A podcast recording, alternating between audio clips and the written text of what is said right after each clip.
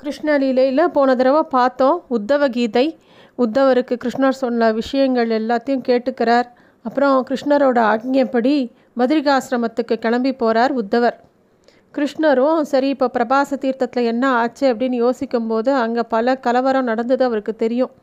அவர் கிளம்பி போகிறார் பிரபாச தீர்த்தத்தை நோக்கி. அங்கே போகும்போது அங்கே என்ன அங்கே என்ன ஆச்சு அப்படின்னா கிருஷ்ணர் சொன்னோடனே எல்லாரும் புறப்பட்டு போனதுனால கையில் எந்த ஆயுதமும் இல்லை. அதனால் அவளுக்குள்ள சண்டை வரும்போது சண்டைன்னு ஆனப்புறம் ஆயுதம் இல்லாமல் எப்படி சண்டை போடுறதுன்னு யோசிக்கும் போது சுற்றி முற்றி பார்க்குறா கரையோரம் நிறைய கோர புற்கள் இருந்தது. இந்த கோரைகள்லாம் எங்கேருந்து வந்தது எப்படி வந்தது அப்படின்னா அந்த கடலில் தூக்கி போட சொன்னால அந்த உலக்கைய. அந்த உலக்கையை சுக்குநூறாக பொடி பண்ணி போட்டது எல்லாமே கட அந்த கடல் ஓரமாக கோரை புற்களாக மாறி போச்சு எல்லாருக்கும் மது சாப்பிட்டதுனால புத்தி மயங்கியிருந்தது. ஆளாளுக்கு ஒரு பக்கம் ஓடுறா. காடாக மண்டியிருந்த அந்த கோரையை பறித்து ஒருத்தரை ஒருத்தரை அடிச்சுக்கிறா. அந்த கோரை புற்கள் எல்லாமே திருப்பியும் உலக்கையாக மாறி அப்படியே ஒரே ரத்த அபிஷேகமாக ஆகிப்போச்சு எல்லார் பக்கமும் ஒரே ரத்த விளாரி. எல்லாரும் ஒருத்தரை ஒருத்தரை அடிச்சுன்னு செத்து போனான். எல்லா பக்கமும் இந்த மாதிரி பெருங்கூட்டமாக வீரர்கள் எல்லாரும் இறந்து போனதை பார்த்த உடனே பலராமனுக்கு வந்து தன்னோட அவதார நோக்கம் முடிஞ்சு போச்சுன்னு தெரிஞ்சது. புருஷோத்தம யோகத்தில் அம் அமைதியாக உட்கார்ந்து தியானத்தில் ஆழ்ந்தார் பலராமன். அப்புறம் அவரோட அப்படியே மனசை வந்து பரம்பொருளை லயிச்சு அவரோட மனித உடலை விடுவிச்சார்.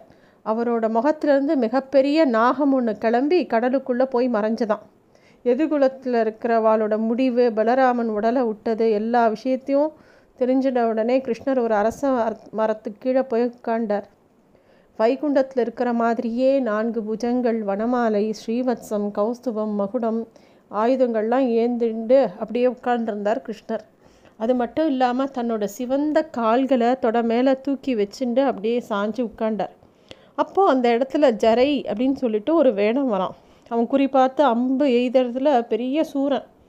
அவனோட பார்வைக்கு கிருஷ்ணர் அப்படி உட்கார்ந்திருந்த விதம் வந்து அவரோட வலது தொட மேலே வைக்கப்பட்டிருந்த இடது பாதத்தை பார்க்கும்போது ஏதோ ஒரு மான் வந்து புல் மேய்ஞ்சின்னு இருக்கிற மாதிரி தெரியறது.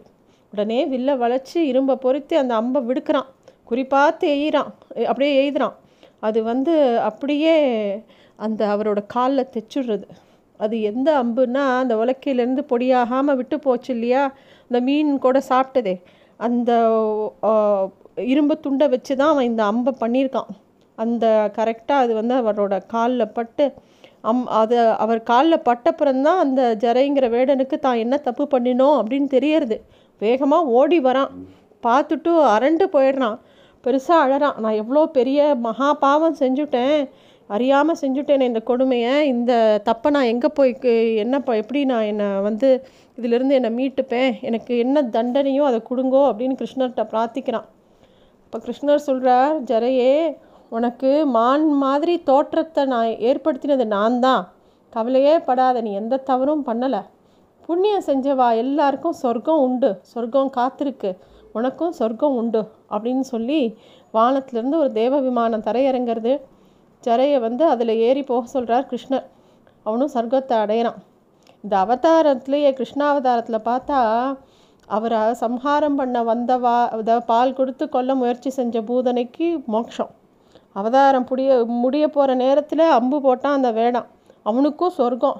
ஆக ஆரம்பத்திலிருந்து முடிகிற வரைக்கும் அனுக்கிரக ரூபமாகவே இருந்தார் கிருஷ்ணர். கிருஷ்ணாவதாரம் அவ்வளோ ஒஸ்தியான ஒரு அவதாரம். சரி வினா விமானம் புறப்பட்ட உடனே அங்கே வந்து சேர்னா கிருஷ்ணரோட தேரோட்டி தாருகன். அவன் அரச மரத்து கீழே தரையில் உட்காந்துருந்த கோலத்தில் கிருஷ்ணரை பார்த்தவொடனே காலில் அம்பு பாஞ்சிருக்கிறத பார்த்தவொடனே கண் கலங்கி அழறான். அவர் காலில் விழுந்து கதறான். என்னை விட்டுடாதீங்கோ.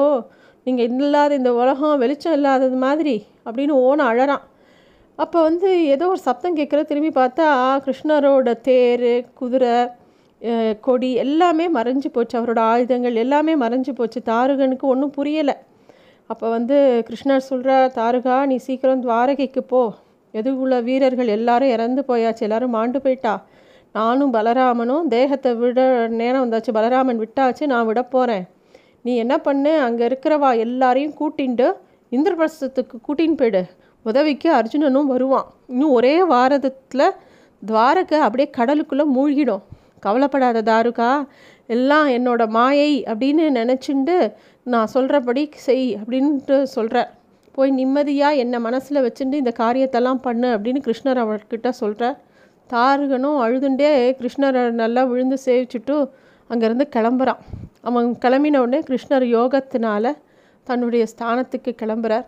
எப்படி மின்னல் வந்து அப்படியே நம்ம பார்க்க முடியாதோ அந்த வேகத்தில் அவர் வந்து அந்த தேகத்தை விட்டு தன்னோட இறப்பிட இருப்பிடமான வைகுந்தத்துக்கு கிளம்பிட்டாராம் கிருஷ்ணர். கிருஷ்ணரோட பிரிவை தாங்காதவா எல்லாரும் கிருஷ்ணரோடையே போய் சேர்ந்துட்டா. வசுதேவர் தேவகி ருக்மணி சத்யபாமா எல்லாரும். எஞ்சி இருக்கிறவா எல்லாரையும் அழைச்சிட்டு அர்ஜுனன் வந்து இந்திரபிரஸ்தத்துக்கு கிளம்பி போயிடுறான். இதோட கிருஷ்ணா அவதாரம் முடியறது. சரி கிருஷ்ணன் யார்? நம்ம எல்லாரும் கிருஷ்ணா அவதாரத்தை இன்னும் கொண்டாடிகிட்டே இருக்கோம் எல்லா விதமாகவும் வசுதேவரோட மகன் பலராமனோட தம்பி சுபத்ரையனோட அண்ணன் அர்ஜுனனோட தோழன் நப்பிண்ணையோட நாயகன் இப்படிலாம் நம்ம நினைக்கலாம் சொல்லலாம் நிறைய கதைகள் ஒவ்வொரு இடத்துலையும் கிருஷ்ணரை பற்றி சொல்லிகிட்டே போகிறோம் கிருஷ்ணர் யார் நமக்கு? அப்படிங்கிறதுக்கு கூட ஒரு கதை இருக்குது ஒரு நாள் கிணத்துல ஒரு கோபிகை ஸ்திரீ வந்து நீர் இறைச்சிண்டு நாலஞ்சு குடலில் நிரப்பிட்டான் எப்பயுமே வந்து அந்த நாலஞ்சு குடை ஒரு ரெண்டு குடம்னா எடுத்துன்னு போயிடலாம் மூணு குடம்னா எடுத்துன்னு போகலாம். நாலஞ்சு குடம் வந்தவுடனே ரெண்டு குடத்தை தலைக்கு மேலே வச்சுக்கிறா இன்னும் ரெண்டு குடத்தை ரெண்டு கையில் வச்சுக்கிறா. கடைசியாக இருக்கிற குடத்தை எங்கேயாவது தலைக்கு மேலே ஏற்றி வைக்கணும். எப்படி வைக்கிறது? அவளால் முடியல. சரி இதை வச்சுட்டு திரும்பி வரலாம் அப்படின்னு யோசிக்கும்போது கிருஷ்ணர் அந்த இடத்துக்கு வர்றதை பார்க்குறா. அவளுக்கு ஒரே சந்தோஷமாயிடுறது. சரி கிருஷ்ணா இதிலேருந்து அந்த க குடத்தை தூக்கி என் தலை மேலே வெய்யி அப்படின்னு கேட்ட உடனே கிருஷ்ணருக்கு கோவம் வந்துடுத்து ஒன்றுமே சொல்லலை. வேகமாக அந்த இடத்த விட்டு போயிட்டார். கோபிகைக்கா கூப்பிட்டுட்டே இருக்கா கிருஷ்ணா கொஞ்சம் உதவி பண்ணு. இதை தூக்கி வெயி மேலே வெயி மேலே வைங்கிற கிருஷ்ணர் ஒன்றுமே சொல்லலை. அவர் பாட்டுக்கு போயிட்டார். கோபிகைக்கா ஒரே கோவம் இனிமேல் கிருஷ்ணனோட பேசவே கூடாது. ஒரு உதவியாவது பண்ணுறானா பாரு. என்ன அந்த குடத்தை தூக்கி தலையில் வைக்க மாட்டேங்கிறானே. சரி வேறு யாராவது வராளான்னு பார்ப்போன்னு பார்க்குறா அப்புறம் இன்னொரு கோபிக்கை வரா அவள் எடுத்து வைக்கிறா. இவள் வீட்டுக்கு வரா. வீட்டுக்கு வரும்போது கோவமாக வருது. இத்தனை அஞ்சு குடத்தை தூக்கின்னு வரும்போது அந்த பாரமும் தாங்கலை. வீட்டுக்கு வந்து பார்த்தா கிருஷ்ணர் இருக்கார். இவ கிருஷ்ணரை பார்த்தோன்னே இன்னும் கோவம் வருது. அங்கே எடுத்து கொடுன்னு சொன்னால் கேட்காத இப்போ இங்கே வந்து என் வீட்டில் காத்துட்டுருக்கியா நீ? அப்படின்னு அவளுக்கு ஆத்திரமாக வருது. கிருஷ்ணரை வந்து சரி குடத்தெல்லாம் கொடு நீ மொதல் இறக்கி வை அப்படிங்கிறார். அவள் சொல்கிறா ஒன்றும் வேண்டாம். எனக்கு எ எடுத்து மேலே வெயின்னு சொல்லும்போது கேட்கல.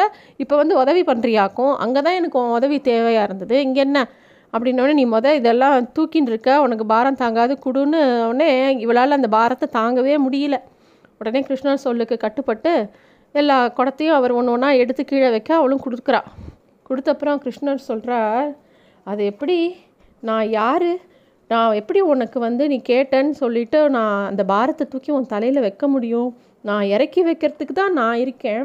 அதை விட்டுட்டு என்னை உன் தலையில் ஏற்றி வைக்க சொல்கிறியே பாரத்தை. நான் வந்து உன்னோட பாரத்தை இறக்கிறதுக்கு தான் உன் கூட இருக்கேன் அப்படின்னு சொல்லவும் அவளுக்கு கிருஷ்ணரோட அன்பு தாங்கலை. இந்த மாதிரி தான் கிருஷ்ணர் நம்ம வாழ்க்கையில் நமக்கு இருக்கிற எல்லா பாரத்தையும் அப்பப்போ இறக்கி வச்சுடுவான். நம்ம தலையில் எதுவும் ஏற்ற மாட்டோம் அப்படிப்பட்ட கிருஷ்ணரை எப்பயுமே நம்ம நினச்சிட்டு இருக்கணும். ஒவ்வொரு ஜீவனுக்கும் ஏற்பட்டிருக்கிற சுமை அப்படிங்கிறது இந்த பிறவி. இந்த சுமையை இறக்க வைக்கக்கூடியவன் யாருன்னா கிருஷ்ணர் தான். அதனால தான் ஆண்டாள் வந்து வெள்ளத்திரவில் துயிர் மலர்ந்த வித்து அப்படிங்கிறாள். அவள் தான் வித்து. அவன் தான் மூல கந்தம் அவன் தான் முகுந்தன். அவனை எப்பயுமே நம்ம நினச்சிட்டு இருக்கணும். இப்பேற்பட்ட கிருஷ்ணரை பல பேர் பலவிதமாக கொண்டாடினாலும் ஆண்டாள் வந்து எவ்வளோ அழகாக கிருஷ்ணரை கொண்டாடி இருக்கா ஆண்டாள் மாதிரி கிருஷ்ணரை கொண்டாட முடியுமா? பெரியாழ்வார் மாதிரி கொண்டாட முடியுமா? அப்படிங்கிறது நம்ம கிருஷ்ணரை பற்றி திருப்பியுமே நமக்கு ஒவ்வொரு நாளும் பிருந்தாவனத்தில் அவர் என்ன பண்ணினார்? எப்படி இருந்தார்? என்னெல்லாம் பண்ணியிருக்கா? நமக்கு அது மூலமாக எவ்வளோ விஷயத்தை நமக்குள்ளே கொட்டி கொடுத்துருக்கார் அப்படிங்கிறத நம்ம இனிமேல் பார்க்கலாம். அடுத்தது ஆண்டாள் எப்படி கிருஷ்ணர் ஆண்டாள் எதுக்கு அவதாரம் பண்ணினா எதனால் கிருஷ்ணரை பற்றி அவ்வளோ பாடினாங்கிறத பார்க்கலாம். நன்றி.